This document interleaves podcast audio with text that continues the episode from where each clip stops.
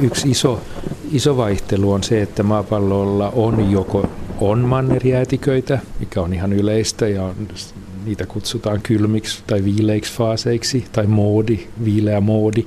Ja sitten on semmoinen moodi, jossa mannerjäätiköitä ei ole lämmin moodi ja nämä on vaihdelleet kaikkina aikoina. Mutta ne on niinku semmoinen sadan miljoonan vuoden sykli noin suurin piirtein. Ja sitten on, on tämmöisten kylmien moodien sisällä on esimerkiksi sen kaltaista glasiaali, interglasiaalivaihtelua, mikä nyt ollaan nähty viimeisen parin miljoonan vuoden aikana. Et välillä on tämän kaltaisia interglasiaaleja ja sitten välillä on ollut huomattavasti viileämpää ja, ja jäätiköt on laajentuneet ja näin. Et se, se koko ajan tämän planeetan ilmastosysteemi vaihtelee. Se on normaalia. Maapallon ilmasto on vaihdellut koko sen olemassaolon ajan kuumasta kylmään ja kylmästä kuumaan. Tarkemmin sanottuna, kun katsotaan satojen miljoonien vuosien aikaskaalalla, maapallon ilmasto on vuorotellut kahden hyvin erilaisen järjestelmän välillä. On ollut kasvihuonetilaa, jolloin maa on jäätön ja kauttaaltaan lämmin, sekä jääkausitilaa, jolloin vähintäänkin napa-alueilla on jäätä. Tällä hetkellä ja viimeiset 50 miljoonaa vuotta käynnissä on ollut jatkuvasti viilenevä jääkausitila. Sitä ennen esimerkiksi liitukaudella dinosaurukset elivät poikkeuksellisen kuumassa kasvihuonetilassa. Maapallon keskilämpötila oli tuolloin ainakin kuusi astetta nykyistä korkeampi. Mikä sitten kääntää tätä maan termostaattia pitkien aikojen kuluessa kuuman ja kylmän välillä? Kasvihuonekaasujen pitoisuudet sekä mantereiden hidas mutta varma liikkuminen. Viimeksi mainitut vaikuttavat monellakin tavalla. Ne esimerkiksi muokkaavat merivirtoja, mutta myös synnyttävät vuoristoja, jotka viilentävät maapalloa monin keinoin. Esimerkiksi Himalaja on varsinainen hiilinielu. Evoluutiopaleontologian professori Mikael Fortelius Helsingin yliopistosta. Hyvin paljon riippuu siitä, onko mantereet yhtenä isona supermantereena, niin kuin ne ajoittain on olleet, vai onko ne pirstoutuneet pieniksi mantereiksi, jotka on tasaisesti jakautuneet ja, ja näin. Et, ja vuorijonon muodostus ja varsinkin siihen liittyvä vuorijonojen rapautuminen, joka syö paljon hiilidioksidia ja johtaa viilenemiseen – ja, ja semmoisessa tilassa ollaan eletty nyt viimeiset 50 miljoonaa vuotta. Että tämähän on ollut yhtä viilenemistä ja maapallo on tosiaan hyvin viileä nyt sen seurauksena. Sitten Himalaja ja, ja Tiibetin plato myös, niin ne on niin isoja pintarakenteita tällä planeetalla, että ne niin kuin sellaisinaan niin kuin esteinä vaikuttaa myöskin ilmakehän kiertokulkuun. Ja sitten myöskin ne vaikuttaa lämmön budjettiin, energiabudjettiin, mitä tulee sisään ja mitä menee ulos auringon säteilystä. Mutta se, ehkä se selkein ja vahvin vaikutus on tämä rapautuminen.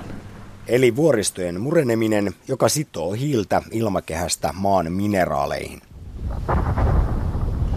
Vuorionoja synnyttävät mannerlaattojen törmäykset aiheuttavat toisaalta myös päinvastaista kehitystä eli ilmaston lämpenemistä.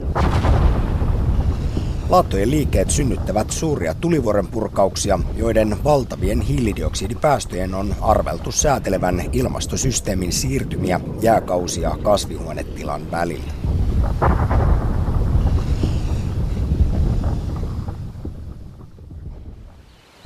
Evoluutiopaleontologian professori Mikael Fortelius. Jos tullaan miljoonista vuosista tuhansiin vuosiin, niin mistä se sitten johtuu, että esimerkiksi tuossa noin 10 000 vuotta sitten ja vielä muutama tuhat vuotta sittenkin esimerkiksi Niili ja Sahara ovat olleet hyvin vehreitä paikkoja. Myös Suomessa, silloin kun tänne on ensimmäistä kertaa kivikaudella tultu, niin täällä on ollut keski-eurooppalainen ilmasto. Joo, se oli, se, se, se, se on pitkään tiedetty, että että puhutaan holoseenin lämpöoptimista. Se kuvastaa maailmaa, jossa globaalia lämpenemistä ei pidetty uhkana, vaan niin kuin hyvänä asiana. Näin. Ja, ja se, mä en ole varma tiedetäänkö nyt ihan tarkalleen, mikä sen selittää. Kyllähän siellä taustalla on nämä maapallon kiertoradan vaihtelut, jotka se on se kello, joka määrää, koska on glasiaalia, koska on interglasiaali. Mutta tosiasia kuitenkin on se, ja tästä viimeisestä kymmenestä tuhannesta vuodesta tai 15 tuhannesta vuodesta, että se on ollut hyvin, hyvin poikkeuksellisen stabiili ilmastotilanne. Siis sitä edelsi vaihe, jolloin lämpötila heitteli aika paljon ja oli nopeita muutoksia. Nyt on ollut pitkään tämmöinen, joku on esittänyt, en tiedä miten hyvä ajatus se on, että sivilisaatiot kehittyivät nimenomaan sen takia, että oli niin, niin stabiilit olot. No, tähän liittyen Mikael Fortelius, olen joskus kuullut sellaisen väitteen, että ellei ihminen olisi aloittanut maanviljelystä, keksinyt sitä 10 000 vuotta sitten ja samalla sitten ympäristön ja ilmaston muokkausta, niin nyt oltaisiin jo pitkälti jääkaudessa. Meneekö se näin? Kyllä se sen, sen tota, kosmisen kellon, eli maapallon kiertoradan vaihtelun mukaan menee, niin meidän pitäisi olla nyt jo matkalla kohti, kohti seuraavaa jäätiköitymistä. Kyllä, kyllä mä luulen, että tästä on aika hyvä yksimielisyys, että, että se tosiaan, tämä, tämä ihan niin kuin viime aikojen trendi, se, että sitä ei näytä tulevankaan, johtuu kyllä ihan ihmisen vaikutuksesta. No jos sanotaan karkeasti niin, että maapallolla on kahdenlaista vaihetta, on jääkausivaihetta ja tällaista kasvihuonevaihetta, jolloin jäätiköitä ei planeetalta löydy, niin onko se turhaa pelottelua tai liian suuri uhkakuva, että nykyinen ilmastonmuutos, ilmaston lämpeneminen, joka on ihmisen aiheuttamaa, niin se voisi siirtää koko planeetan nykyisestä jääkausitilasta tähän kasvihuonetilaan, eli samanlaisiin olosuhteisiin kuin mitä dinosaurusten aikana oli, erittäin kuumaa ja kostea.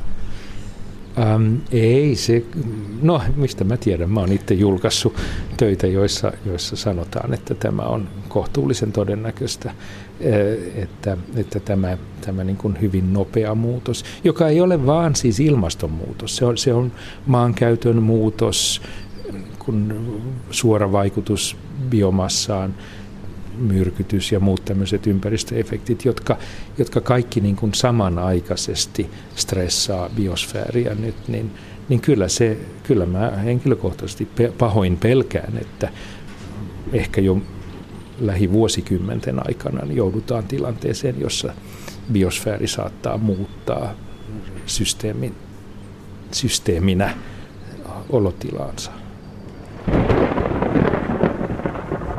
Tässä puhutaan nyt tällä kertaa niin nopeista muutoksista, että ne on, ne on, ne on sen takia uhkaavia. Että ei, ei se lämpötila sinänsä ole mitenkään kauhean. Ja niin kuin jokainen ymmärtää, että ei nyt plus kaksi astetta tapa ketään, eikä plus viiskään. Mutta et, et se on, kun, kun koko systeemi muuttuu niin nopeasti, niin, niin se sotkee yksittäisten lajien sopeutumiset ja levinneisalueet ja, ja siinä niin kuin kaikki muuttuu niin nopeasti, että siinä on iso riski, että tulee tämmöinen systeemitason muutos ja romahdus.